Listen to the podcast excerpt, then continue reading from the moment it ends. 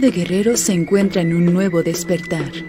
Es momento de cultivar acciones que transformen el futuro de nuestro estado. Es momento de echar raíces que nos anclen a nuestra tierra y nos den la estabilidad que necesitamos para transformar las siete regiones de Guerrero. Acapulco, Costa Chica, Costa Grande, Centro, La Montaña, Norte, Tierra Caliente.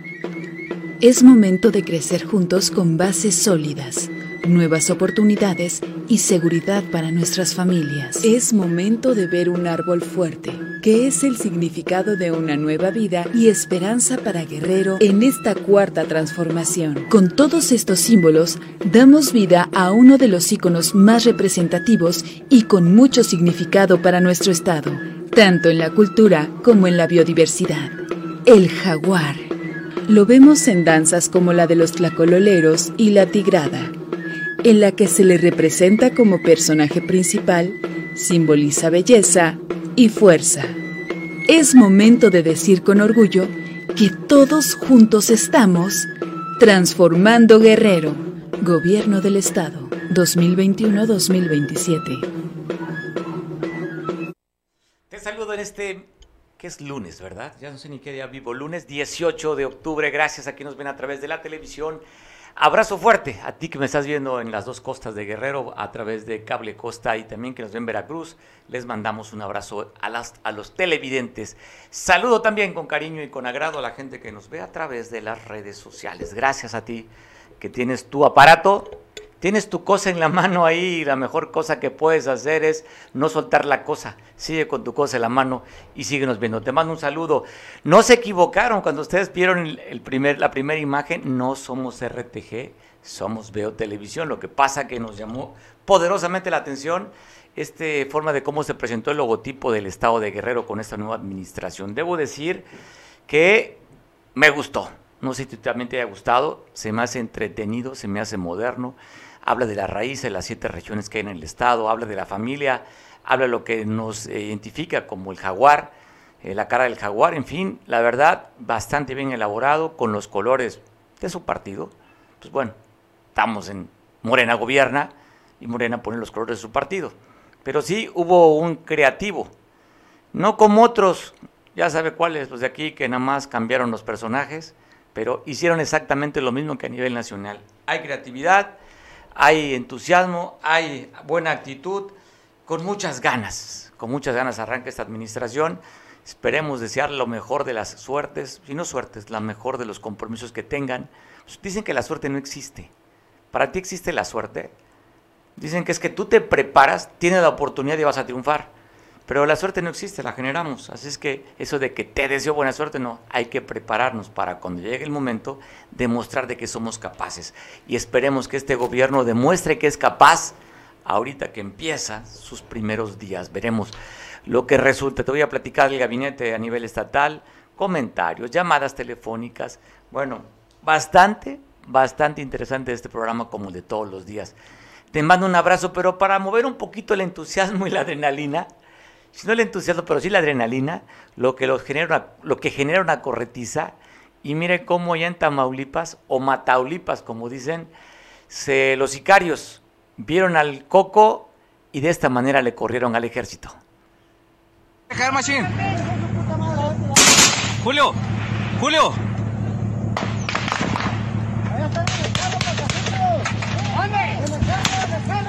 Agua, están tirando papás la.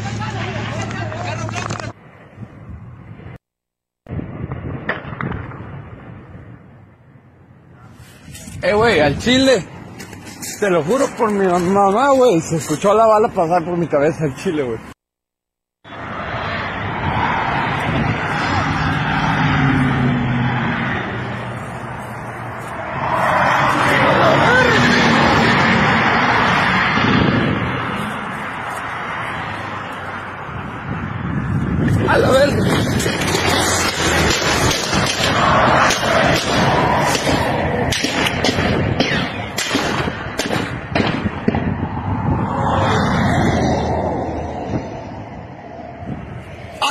A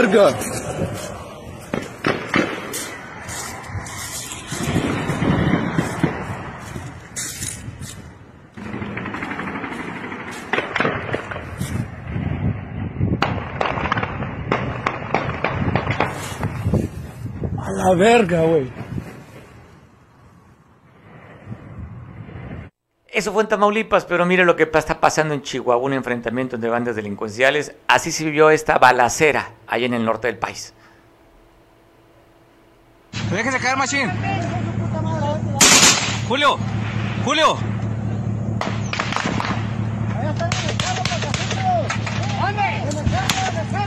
Agua, están tirando papás la verga.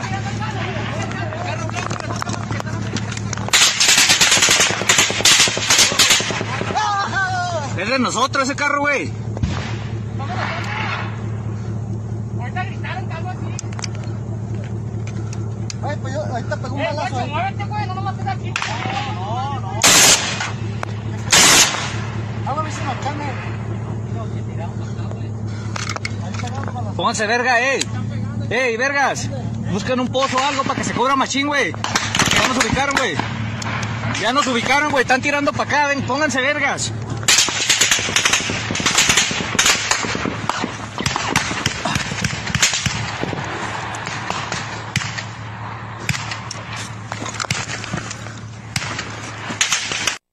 Agradezco mucho que me tome la llamada a nuestro compañero Julio Zenón de Trasfondo Informativo. Pues queremos saber su opinión después de que el pasado fin de semana, el viernes, dieron a conocer el Dream Team, el gabinete para el gobierno estatal. Así lo dio a conocer la gobernadora Evelyn Salgado, en el que aquí se ve la, se ve la mano de la mujer, Julio. Los uniformó, excepto nada más a una. ¿Cómo estás, Julio? Muy bien, gracias. Gusto saludarte, Mario. Sí, efectivamente, fíjate que sí, eso ya es un, un destello, digamos, un estilo femenino, ¿no? El tema del cuando se había visto que uniformaran a los este, funcionarios que van a tomar protesta, fue, digamos, un estilo ya, ¿no? Este, propio, pero pues más allá de, de los uniformes, ¿no? Además, no solamente los uniformó para la imagen, sino que su calidad profesional de la mayoría de los integrantes de, bueno, todos, digamos, todos los integrantes del gabinete eh, da para la foto. Eso eh, los politólogos europeos le llaman gabinete de diseño y se estrenó desde Felipe González, es decir, poner en gabinete gente que suma al primer ministro, al presidente del país, le suma popularidad, es decir, gente eh, la sociedad ve bien, que tiene títulos académicos, este, que es bien vista, ¿no? Y, y este, este, este tema le, le quedó bien, yo digo que le quedó muy bien a la gobernadora Evelyn, son gente, bu- bueno, viene a mi mente inmediatamente, me dice gabinete de Evelyn, me viene a mi, men- viene a mi mente, este, por ejemplo, Arroyo Matus, un científico, un investigador universitario, no solamente da clases como docente, sino además es investigador universitario, pero también investigador fuera de la universidad, un estructur- estructurista, experto en sismos. Fíjate que uno de los de los pocos este, de, esa calidad científica que hay en Guerrero, eh, el otro era el que acaba de fallecer, Alfredo, este, Alberto Salgado, que también era muy bueno en, el tema de sismos, investigador este, para protección civil, pues es algo que, que había que incluso confrontar con el secretario de, no, con el director de protección civil de Acapulco, ¿no? O sea, en cuanto a títulos académicos y la investigación y la preparación que se tiene para enfrentar fenómenos naturales y saber qué hacer y la resistencia de materiales y etcétera, etcétera. Aide Ibares, Aide Ibares Castro, eh, algunos dicen, bueno, pues es que ella fue guerrillera. Sí, sí fue guerrillera, estuvo en Cuba, sí, estuvo en Cuba, estudió medicina allá, pero la medicina cubana es una de las más avanzadas. Cuba hay mucha pobreza, pero si hay dos, dos renglones en lo que ha avanzado, ha sido el deporte la, las ciencias de la salud. Y además lo último, lo último que yo platiqué con ella hace apenas un par de meses es que estaba trabajando una investigación con un punto de un grupo de personas de Guerrero de la costa que eh, por el consumo de la, del coco y del pescado que tenían algo que ver en el combate a las enfermedades crónico-degenerativas de los adultos mayores y que tenía tenía ah, digamos sacaba muestras tanto de Cuba en coordinación con médicos cubanos y con Estados Unidos o sea él ella de alguna manera había logrado romper ya el el bloqueo que existe académico, científico entre Estados Unidos y Cuba. Tenía esa triangulación Guerrero, Cuba Estados Unidos en, esa, en ese proyecto de investigación que ella traía aquí con la Costa Chica. Y eh, de ahí fuera, bueno, López Ollano, otro que fue guerrillero también, que vivió la persecución, la, la, la, guerra sucia, y que este, un, luchador universitario y ahora es el secretario general del Estado, es el secretario de, gobierno, ¿no? que va a afrontar los temas políticos. Digamos que es de la cuña del mismo palo que puede entender los movimientos sociales que hay ahorita y que son los que llegan a bloquear los, los maestros de la CETEC, los de Ayotzinapa, los eh, movimientos campesinos de antorchistas de la montaña, los eh, ambientalistas que tú conoces muy bien de la Costa Grande, los conoce, los conoce bien. Entonces, yo, yo veo gente muy, muy, muy profesional de la UAGRO, del IEPN, de la, de la UNAM. Pienso que inclusive, fíjate que estuvo muy bien que rompieran con la, eh, la rumorología que venía, ¿no? De que los cuñados iban a decidir y que iban a poner a puros amigos. Ese es el primer error que cometen la mayoría de los gobiernos, ¿no? Gobernar con los amigos en lugar de gobernar con profesionales, con gente que le va a, a dar resultados. Por lo menos eso espera uno. ¿no?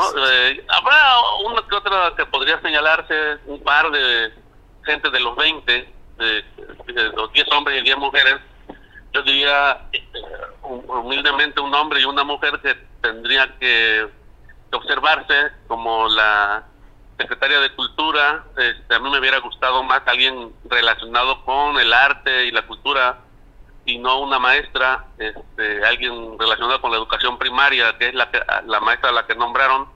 Este, porque ahí me, me empiezo a imaginar que, que se ve la cultura como un aspecto de, de la, los homenajes los homenajes escolares y las reclamaciones. Ojalá no sea por ahí, ojalá y sea solamente una persona eh, con buena formación y que, y que promueva el arte y la cultura de Guerrero. Y el- la otra parte, pues, que también había que observar es la ratificación del, del Contralor, ¿no? De este Eduardo Loria, Sí. que ya lo balconeó a proceso, Mario. No sé si vi- viste que te sacaron que en cuatro meses se compró una pequeña, un pequeño departamento Sí. de tres millones y medio, ¿no? Sí, sí, es- eh, eh, ha sido, ya tiene tiempo, ¿no? Porque eh, lo han estado señalando en varias, en varias este, publicaciones. Oye, y llama poderosamente la atención porque se ve un gabinete, como tú dices, un gabinete moldeado, eh, pero un gabinete más bien dedicado como a la cátedra, ¿no? Son académicos. Vamos a ver si en la parte administrativa pueden hacer una buena labor. No precisamente el que sea un buen catedrático, un buen académico, eso garantiza ser un buen administrador, Julio. creo que tienes toda la razón. Un poco rompió con la expectativa universitaria el gobierno de mi amigo, mi maestro, de este, Rogelio, Rogelio Ortega. Rogelio, Rogelio Ortega, que todos esperábamos mucho más, mucho más de él, y, y como que causó un poquito de decepción, porque esperábamos más, ¿no? Pues el politólogo, imagínate el fundador y digamos maestro emérito de la escuela, de- el Instituto Internacional de Estudios Políticos Avanzados del IEPAIMA, este, y que pues no, yo creo que no, no, no dio lo que se esperaba. Sí, esa es siempre la duda, ¿no? De un académico pero fíjate que algunos de ellos sí tienen, por ejemplo, Arroyo Matus sí tiene trabajo fuera de la universidad, sí eh, trabaja en, en- o sea, sí es responsable de obras, o sea, sí tiene trabajo, pues, eh, no nada más como, como, como académico. Pues va, va- va a ser Este- interesante, Julio, ver cómo puede, cómo puede responder este gabinete en lo que tú dices. Había muchísima rumorología, ya se daban por descontado algunos personajes que iban a estar en obra pública, en la Secretaría de, Go- de Gobierno, en fin. Estuvieron muchos nombres, muchas caras haciendo un trabajo Ah. en campaña y estos personajes pues no se les vio en campaña.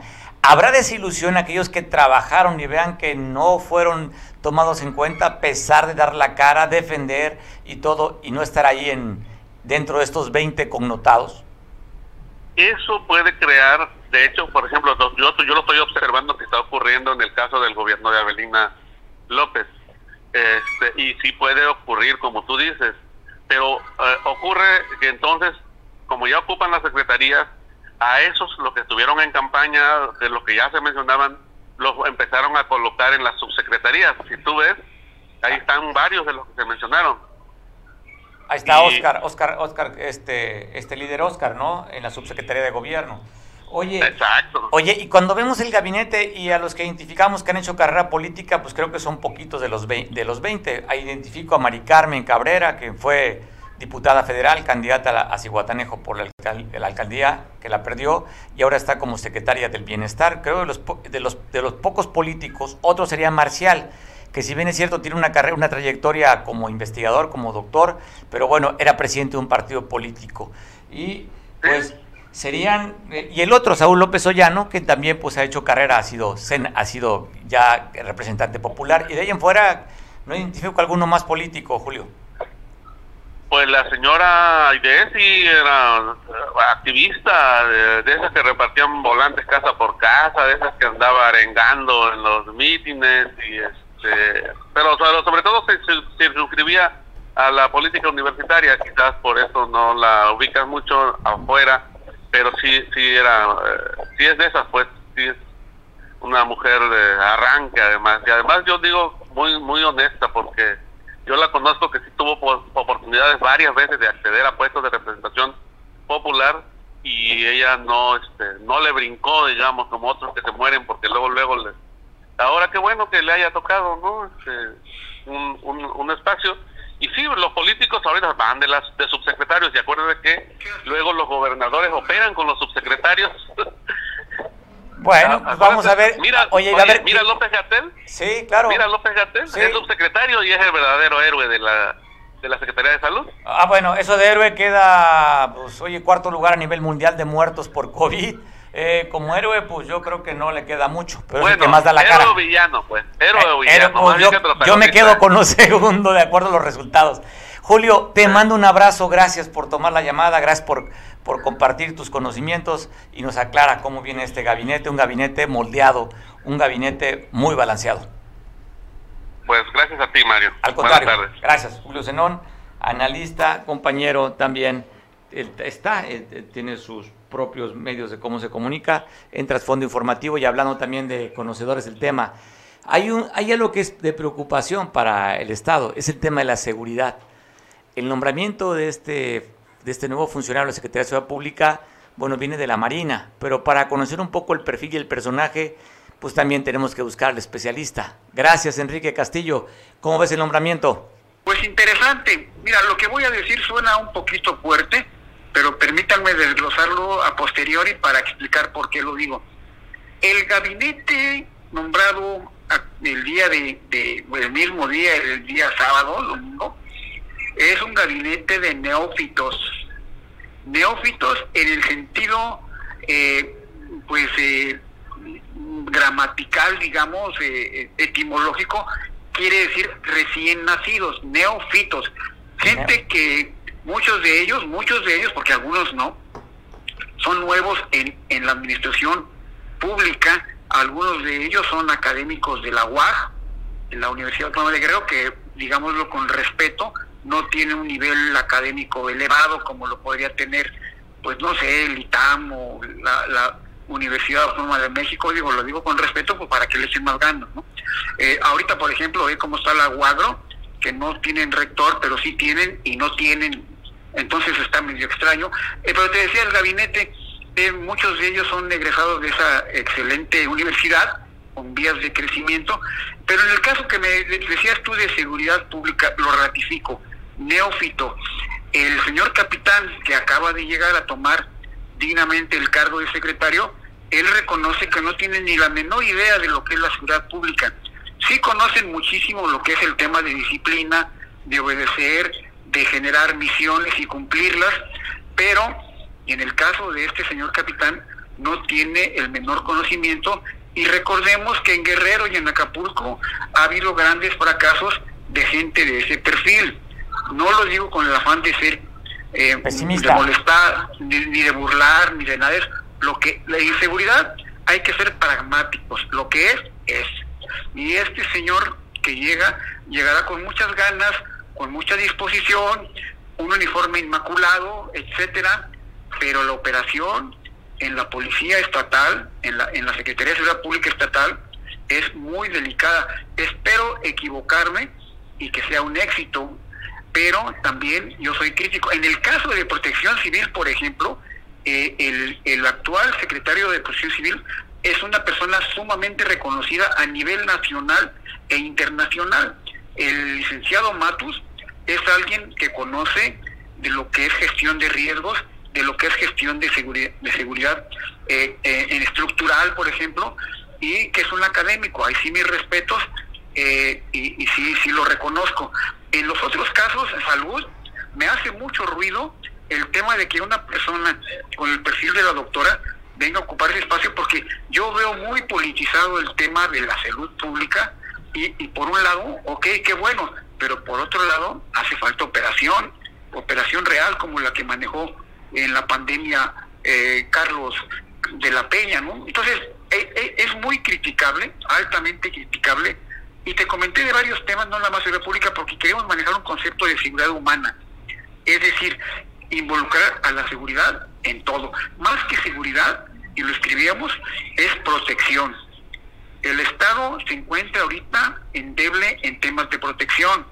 Afortunadamente, en el tema de la fiscal de la fiscalía eh, continúa al frente el actual fiscal y eso es bueno, pues porque ya tiene el- la expertise, el, dicen en la hotelería el know-how y hay un avance importante en tres años a la fecha en índices de criminalidad. Eso es bueno, pero en temas, yo repito, de prevención del delito, sí estamos eh, esperando que las cosas se aprendan rápido, porque sí, repito, le tengo un enorme respeto a la institución armada, sea eh, Marina, sea Ejército y ahora Guardia Nacional. Por lo mismo, quiero ser muy crítico, pues para que le digan, te equivocaste, el capitán funcionó perfectamente. Ok, qué bueno, qué bueno que, qué bueno que me equivoqué, ¿no? Pero sí ponerle un cascabel a, ese león, que ya no es gato, y decir, señores, no se trata de estar jugando con temas de seguridad pública, no se trata de llegar con un- una persona con un super perfil militar de, de- escala de mar y todo lo que significa la seguridad naval o marítima. No se trata de criticar eso, se trata de decir zapatero a tus zapatos, ¿no? Si tu tema es el manejo de patrullas de combate y operaciones navales, etcétera, qué bueno. Pero si tu tema no es relacionado con la seguridad pública, con la policía de proximidad, y vas a empezar a despreciar al policía de campo, entonces sí va a haber un gran problema.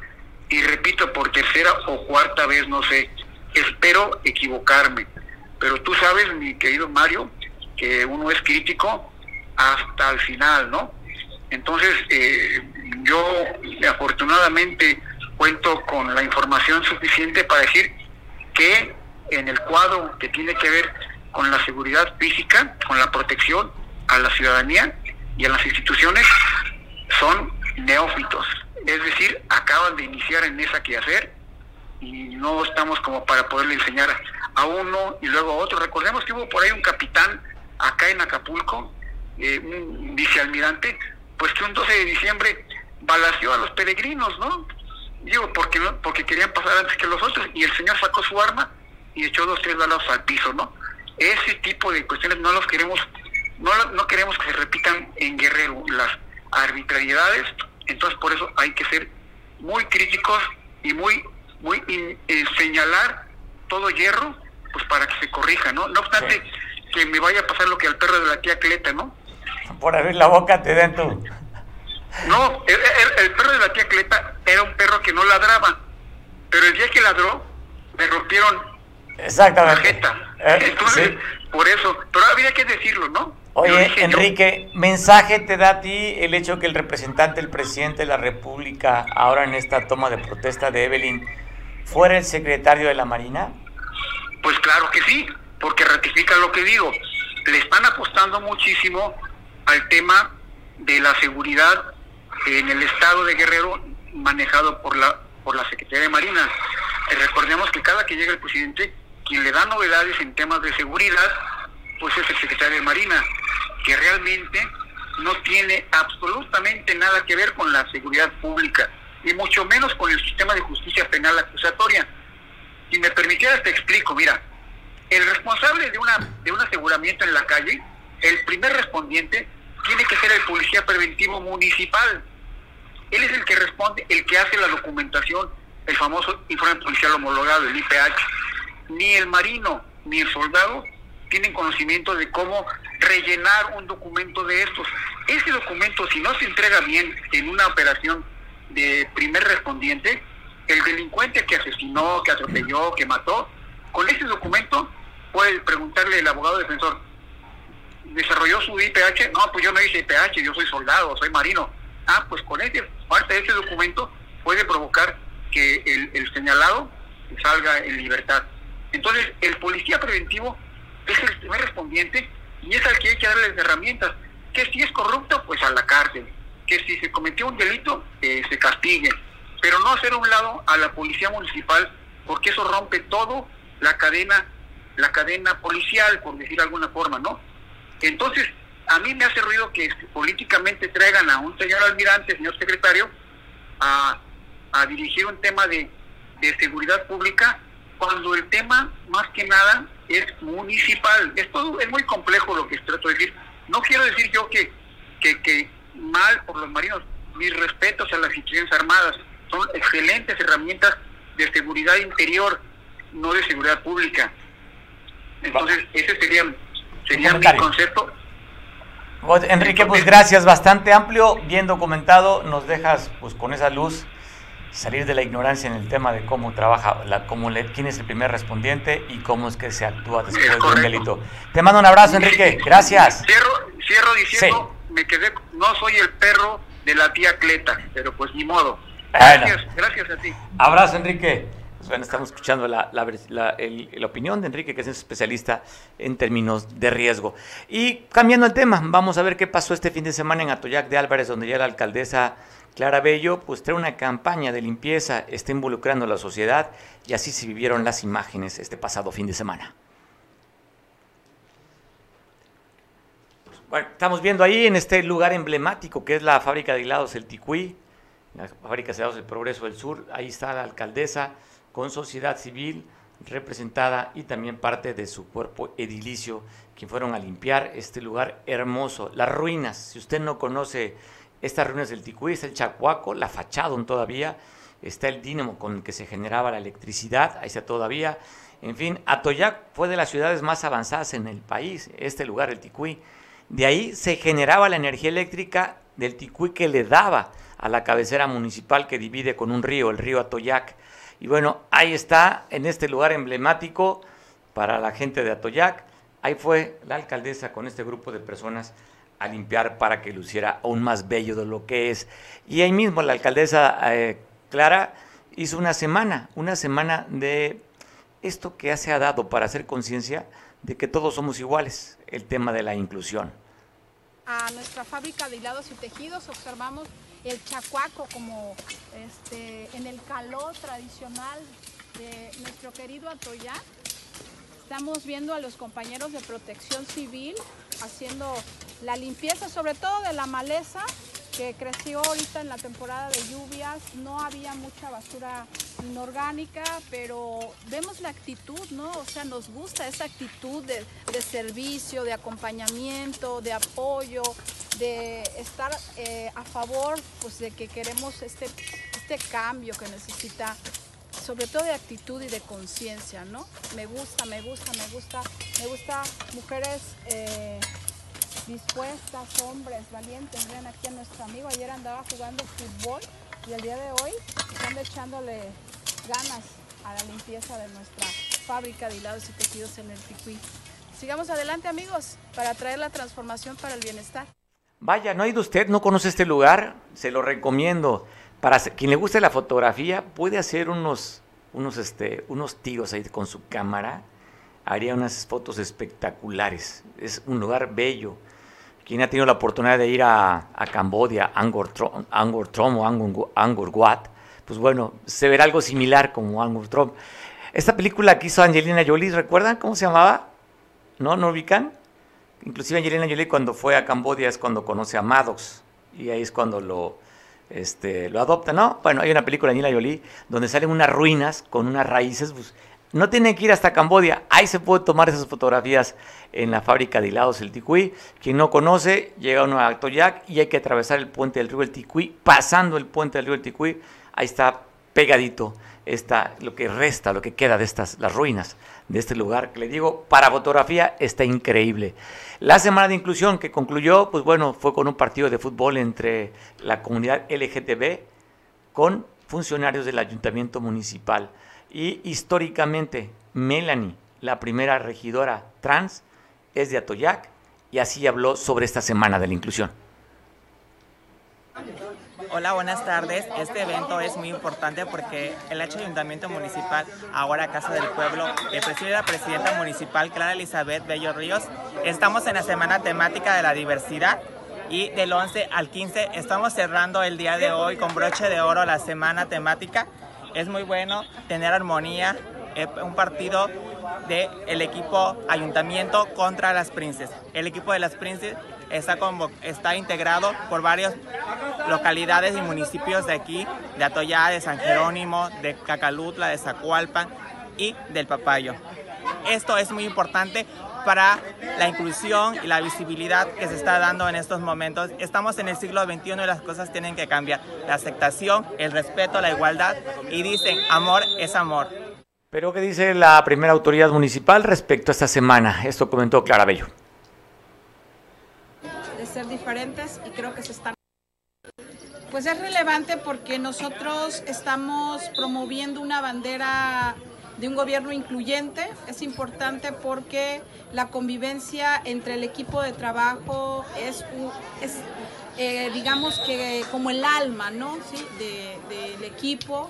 Queremos empezar a fomentar precisamente eso, la hermandad, eh, que nos sentamos partícipes y parte de este gran proyecto. Es importante porque queremos también echar relajo, sí, también eso es, parte de la convivencia.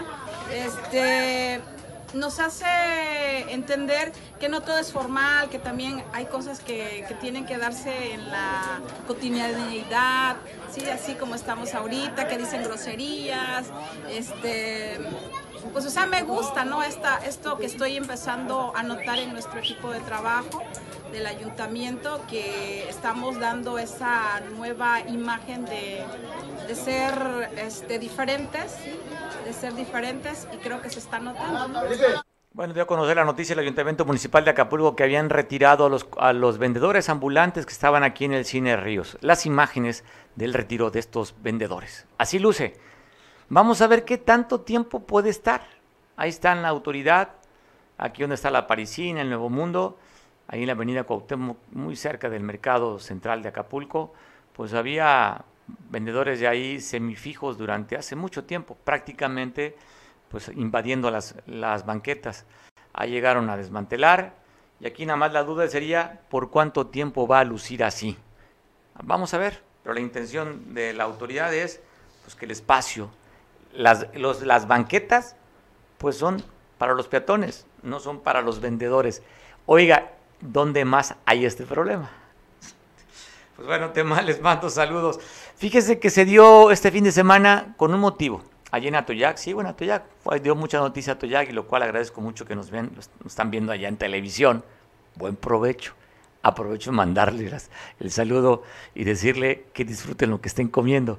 Bueno, hablando de comida, este pasado fin de semana en la Cueva del Club de Leones, un empresario se encargó por segunda ocasión de reunir a varios este, eh, productores, eh, este, restauranteros, en fin, hicieron este tianguis, tianguis eh, gastronómico que, miren nomás, que fue todo un éxito. Caray, a esta hora de la comida me pone un, un cuche en relleno, ya se me hizo agua la saliva. Agua la saliva, lo aclaro, ¿eh? No, no, no, usted no sé, a mí se me hizo agua la saliva. No hay otra parte del cuerpo que se me agua más que la saliva. ya pasé los 41 sin pena ni gloria, afortunadamente, así es que solamente se me hizo agua la saliva con ese cuche que vi, ese cuchito en relleno en esa, en esa palangana. Y bueno, vamos a platicar con el organizador. ¿Ya estamos listos? Con, aún no, bueno, vamos a platicar con el organizador para que nos converse cómo vivió esta experiencia de este segundo tianguis eh, de su tianguis, Pues bueno, ya está nuestro, nuestro amigo, compadre, amigo de muchos años, cual me da un enorme cariño y satisfacción poder platicar con él, quien fue el organizador de este evento. Lucio Galeana, ¿cómo estás, Lucio, compadre? Te saludo. Muy bien, compadre, gracias por este por ese saludo y gracias por la promoción. Oye, compadre, segunda ocasión que te avientas este rollo de, de convocar y reunirte allí con varios empresarios y varios emprendedores. Cuéntame la experiencia, cómo se vivió. Fíjate que estuvo muy bien, en realidad pues es gente emprendedora. Hay empresarios, pues yo creo que de aquí van a salir muchos, pero es gente que, que empezó a, a vender, por darte un ejemplo, sus flanes, sus pasteles entre vecinos, entre amigos, en la calle o a través de las redes sociales. Y un día se me ocurrió convocarlos a través de una red social. Y cuál fue mi sorpresa que eh, el mismo día antes de las 8 de la noche de haber posteado esa, esa invitación, pues llegaron más de 150 gentes interesados en participar. Y a raíz de eso pues ya empecé con la organización. Y pues tenemos ahorita un censo real como de 120, porque mucha gente pues preguntó, pero pues nada más por la curiosidad. Pero lo característico de esta gente es que no tienen un local, es gente que eh, tuvo la, la, idea de preparar algún producto, de hacer alguna artesanía, y entonces este, ahora lo, lo está vendiendo, lo está promoviendo.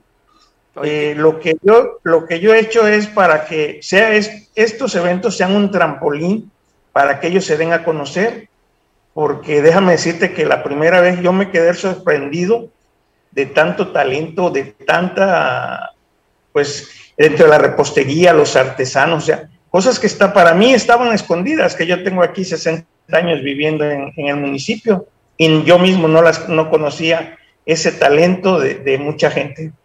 Lucio, ¿se van a volver a dar otros eventos similares como el que tú hiciste? Pues la idea es que, que lo hagamos cada mes. Esto, este evento es iniciativa pues de la sociedad civil. Esta vez pues invitamos a las autoridades que estuvieron presentes, entonces hicieron un compromiso de apoyo, cuando menos de la difusión. Entonces, este, pues yo espero, hay mucho entusiasmo, eh, de parte de los emprendedores y yo considero que sí, vamos a cuando menos hacer un tercero y, los que sigan, si se puede. Fíjate que he tenido, la oportunidad de platicar en algunas ocasiones con Clara, Clara Villa, la, la, alcaldesa de Atoyac, y en su agenda trae el tema del emprendedurismo. Creo que va a ser un apoyo importante para ti, tú como iniciativa privada, que la autoridad promueva, seguro lo va a hacer porque es parte de su agenda y su visión. Sí, fíjate que yo estoy agradecido con, con ella, con su visita y con la diputada, eh, la maestra Yaneli, que estuvieron presentes. Este, ella también se quedó sorprendida, nunca se imaginó todo lo que había. Eh, estuvo pues visitando, ahora sé, stand por stand y cada vez se sorprendía más y al final me lo manifestó también ella, que, que dónde estaba esa gente. Le digo, pues ahí han estado, nada más necesitan pues el empujoncito para que puedan salir adelante.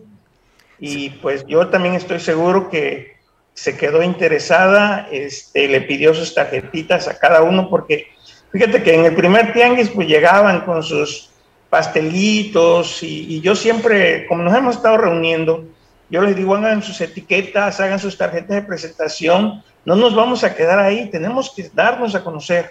Entonces el día de ayer, eh, su personal de ella anduvo recolectando las tarjetas, piensan hacer videos, eh, se comprometieron a, a, promover y a comprar sobre todo los productos. Claro. Entonces, eso me agrada porque es el objetivo de este, de este tianguis, que, que, se den a conocer y que crezca esta gente que, que en pandemia descubrió esos dones.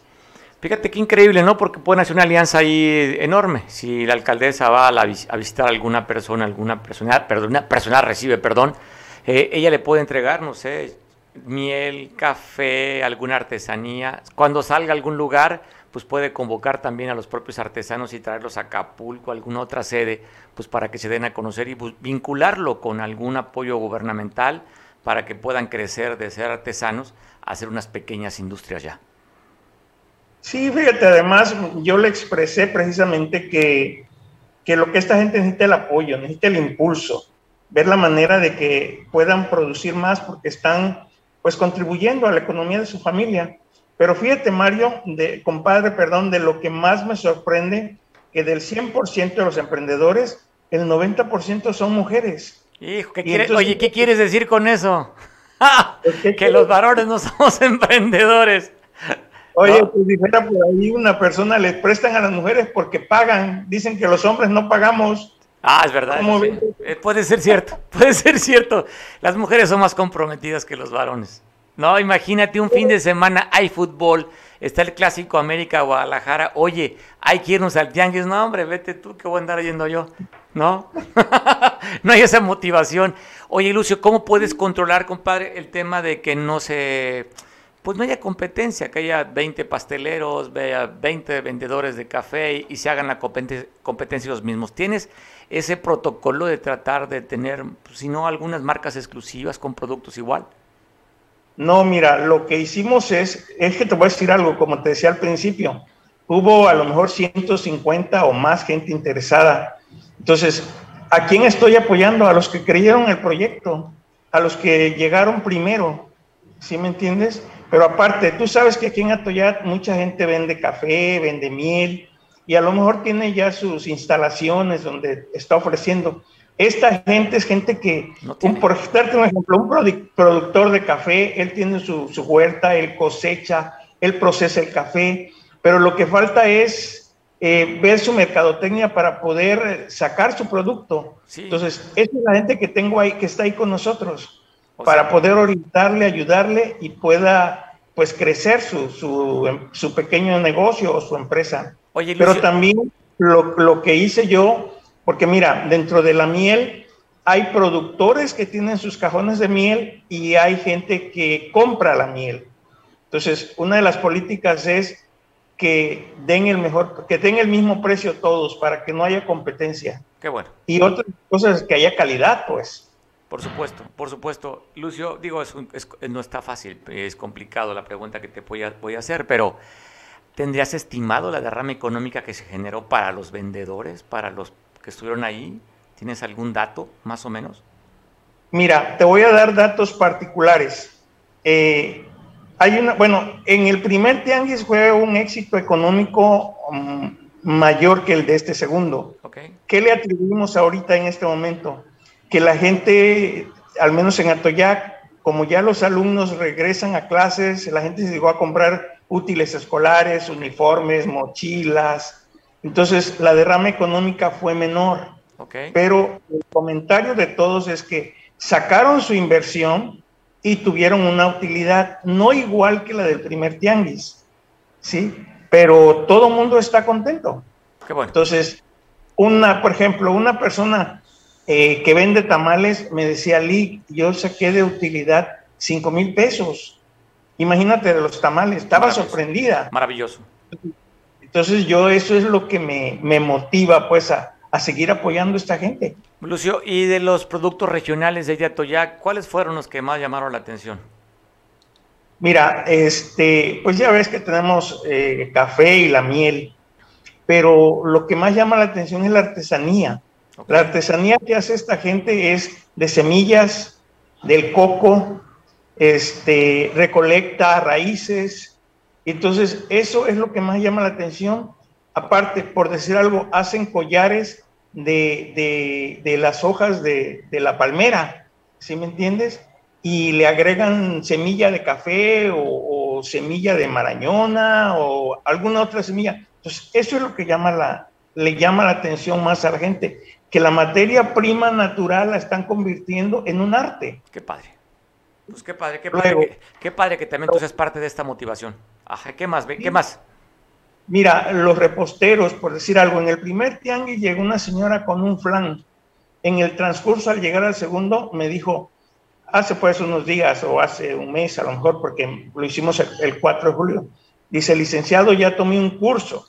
Si yo hice un flan, ahora hago pastel de zanahoria, hago red velvet, hago imposible, hago de chocolate. Entonces, ¿eso qué me dice a mí? que la gente está contenta y quiere salir adelante. Pues, Ese es uno de los ejemplos que, que te pongo, ¿sí me entiendes? Pero de ahí para allá, pues la gente está ávida de ofrecer sus productos y de tener un ingreso eh, para su familia. Pues felicidades, Lucio, que el entusiasmo siga para que puedas motivar a más todavía y se vean 3, 4, 5, 20 tianguis gastronómicos. Te mando un abrazo y felicidades por tu éxito.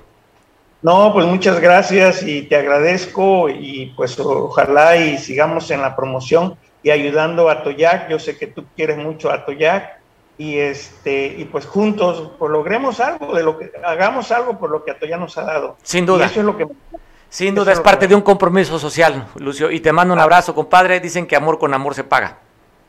Muchas gracias. Abrazo Cuídate fuerte. mucho. Gracias, pues bueno. Saludos. Igualmente, saludos a la familia, compadre. Adiós. Adiós, pues bueno, qué gusto. Pues ya escuchaba usted.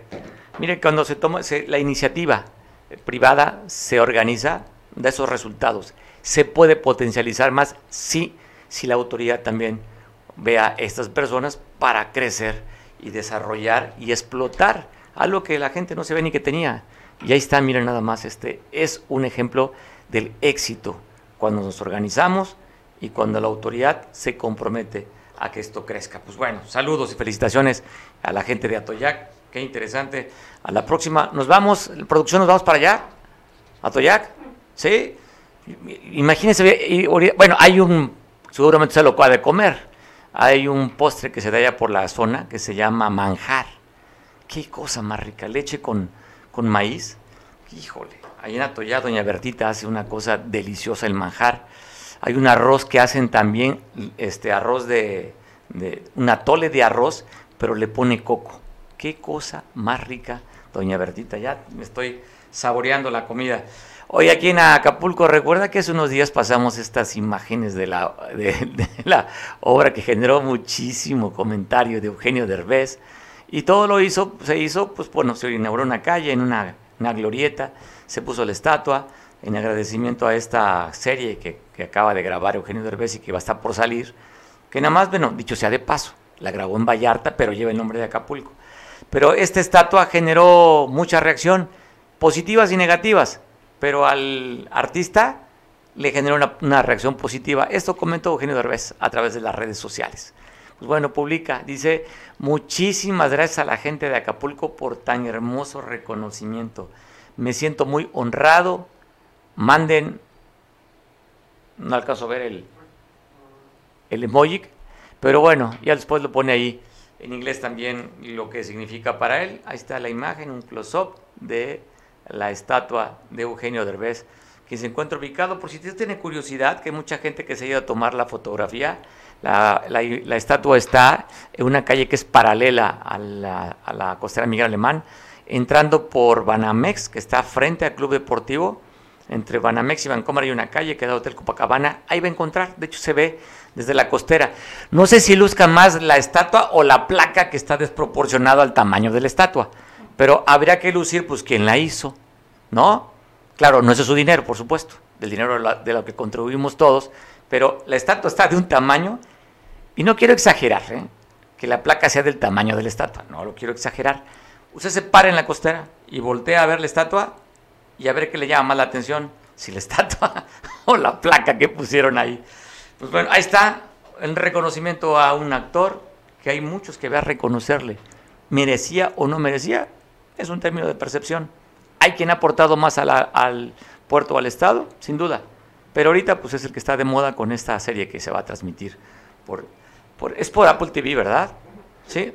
Si no es por Netflix ni nada, ¿verdad?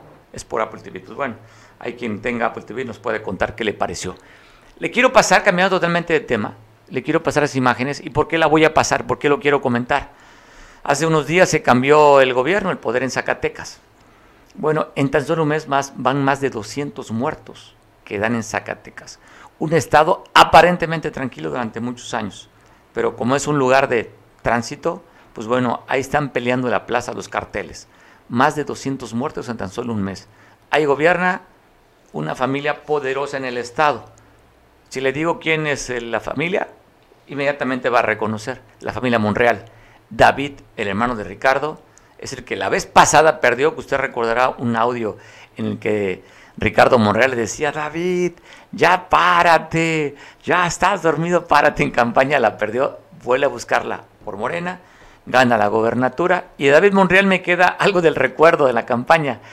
En gira, en campaña, le agarró el trasero sin pedírselo a una candidata a presidenta municipal. Usted seguramente recordará esa imagen de David Monreal. Bueno, gobernando, se han disparado ahorita los temas de la inseguridad. Y como muestra, Mana, hay un son los municipios de Fresnillo con siete asesinatos y Guadalupe con seis homicidios los escenarios de mayor violencia. Durante un ataque al bar Dropper en la cabecera municipal de Fresnillo, varios sujetos armados ingresaron al establecimiento y abrieron fuego contra los asistentes, matando al instante a tres personas dentro del establecimiento. En otro hecho, cuatro personas fueron asesinadas al interior de un domicilio en el fraccionamiento Villas de Guadalupe, en la cabecera municipal de Guadalupe. Las otras personas fueron asesinadas en diferentes atentados en ambos municipios, entre los que se incluye un trabajador de grúas al interior del depósito de autos donde laboraba y una pareja asesinada al interior de su vivienda. Hasta el momento, ninguna autoridad se ha pronunciado de manera oficial en relación a una solicitud de información sobre estos hechos que mantienen atemorizada a la población ante el miedo a quedar en medio de alguna balacera. En Zacatecas, línea informativa, Omar Hernández. Así está viviendo Zacatecas, complicadísimo ya también en la región del Valle, en Valparaíso, cerca de Fresnillo, 60 kilómetros también se están pegando ya con todo. Circula una nota que no le he podido confirmar y por eso no la pongo un trascendido, aunque sí la publica López Dóriga en el tuit, que en un rancho, bueno, en un donde un rancho, una fábrica de chiles, eh, David Monreal, le incautaron varias toneladas de marihuana. Este, estaba buscando el- para confirmar la información, pero bueno, está como un trascendido, a ver si tiene que ver justamente con este incremento de la violencia. Mucho han relacionado a David Monreal, que tiene negocios raros o extraños o oscuros. Así es que así está, Zacatecas. Oiga, ¿usted le tiene miedo a los reptiles? Pues no le, no le, le pido que no vea esta imagen. A quien nos gusta se ve impresionante. Mira este garrobo. Ve el tamaño del garrobo. Ahí en el, por el club de golf sobre la costera Miguel Alemán, la policía turística pues lo agarró, andaba en la banqueta, lo volvió a echar a- de nuevo a su hábitat, que es en ese enorme lugar del, de ahí del club de, club de golf. Pero ve el tamaño del garrobo nomás, posando el policía turístico con este espécimen de tamaño, de buen tamaño. ¿Cuánto le calcula que puede medir con cola? ¿Dos, ¿Más de dos metros? ¿Metro y medio? ¿Sí? ¿Cuánto pesará? Cerca de unos que 15 kilos. Fácil. Dice, ¿con huevos o sin huevos? Pues habría que cargarlos con eso, pues está grande y para agarrarlos se requieren también. Ya ve que los huevos de las iguanas son deliciosos. Ya está, no está, creo que todavía no está permitido, pero se sigue comiendo la iguana, se, se persigue la iguana aquí. Y a quien persiguieron, detuvieron y ahora también lo extraditaron, un personaje de la vida internacional donde hay consecuencias y las va a haber. Un colombiano nacido en Barranquilla, Colombia, que es muy amigo de Nicolás Maduro, le dio la, nacionalidad venezolana y era el que hacía los negocios. Inclusive había una investigación en México porque unas compañías que vendían despensas a un cierto precio los llevaba este señor Alex, Alex Zapp para el gobierno de Nicolás Maduro y le subía un precio exorbitante. Así es que había una diferenciación en la compra y en la venta. Él se encargaba de hacer los negocios o las relaciones comerciales con Nicolás Maduro. Estaba detenido en Cabo Verde. Estados Unidos pidió su extradición. Se lo llevaron desde el día de ayer a Miami. Creo que ya está declarando, está por declarar. Y el gobierno de Nicolás Maduro pues salió a dar conferencia de prensa. Usted sabrá, y si no, si lo sabe o si no te lo recuerdo, aquí en México se están llevando las negociaciones entre la oposición venezolana y el gobierno de ese país. Así es que el día de ayer anunciaron por la extradición de Alex Zapp, romperían o saldrían de los acuerdos o las mesas de negociación que estaban entablando con la oposición aquí en México. Así lo dijo el gobierno de Venezuela. En virtud de esta gravísima acción, nuestra delegación anuncia que suspende su participación en la mesa de negociación y diálogo. En consecuencia, no asistiremos a la ronda que debía iniciarse el día de mañana, 17 de octubre, en Ciudad de México. como expresión profunda de nuestra protesta frente a la brutal agresión contra la persona y la investidura de nuestro delegado Alex Saab Morán. En virtud de esta gravísima acción, nuestra delegación anuncia que suspende su participación en la mesa de negociación y diálogo.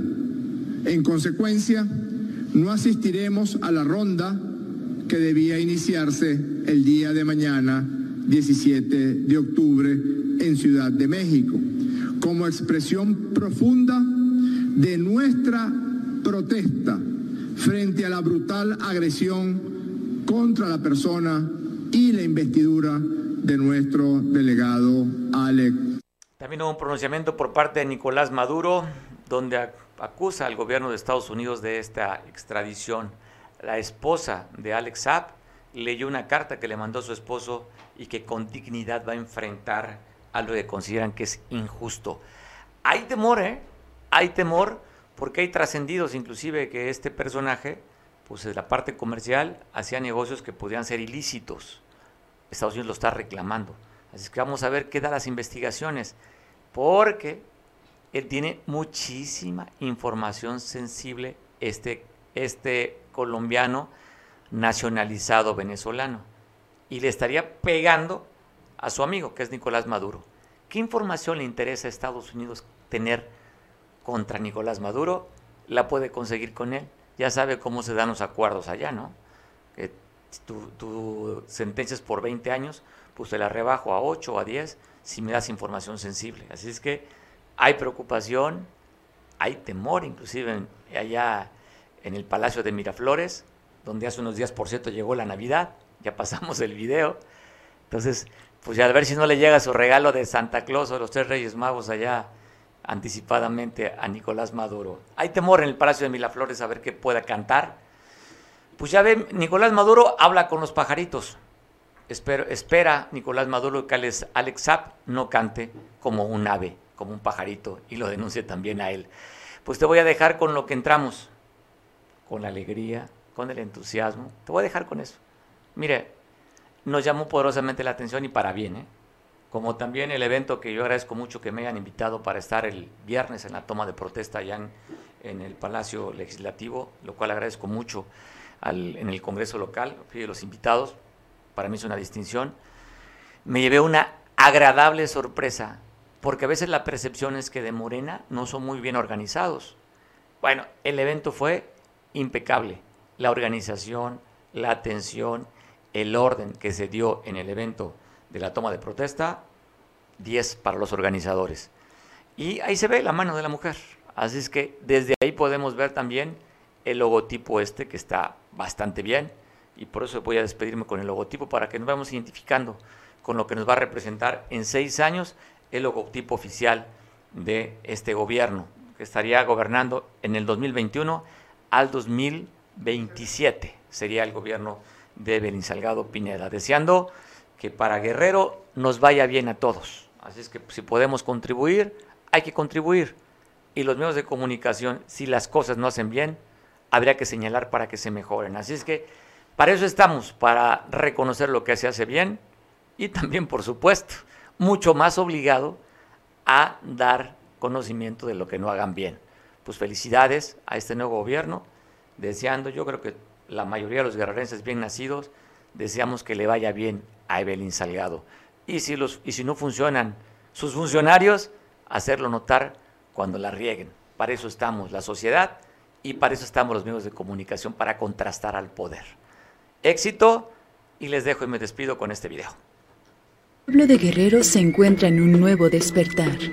Es momento de cultivar acciones que transformen el futuro de nuestro estado. Es momento de echar raíces que nos anclen a nuestra tierra y nos den la estabilidad que necesitamos para transformar las siete regiones de Guerrero. Acapulco, Costa Chica, Costa Grande, Centro, La Montaña, Norte, Tierra Caliente. Es momento de crecer juntos con bases sólidas, nuevas oportunidades y seguridad para nuestras familias. Es momento de ver un árbol fuerte, que es el significado de una nueva vida y esperanza para Guerrero en esta cuarta transformación. Con todos estos símbolos, damos vida a uno de los íconos más representativos y con mucho significado para nuestro estado, tanto en la cultura como en la biodiversidad. El jaguar. Lo vemos en danzas como la de los tlacololeros y la tigrada, en la que se le representa como personaje principal, simboliza belleza y fuerza. Es momento de decir con orgullo que todos juntos estamos transformando Guerrero, Gobierno del Estado 2021-2027.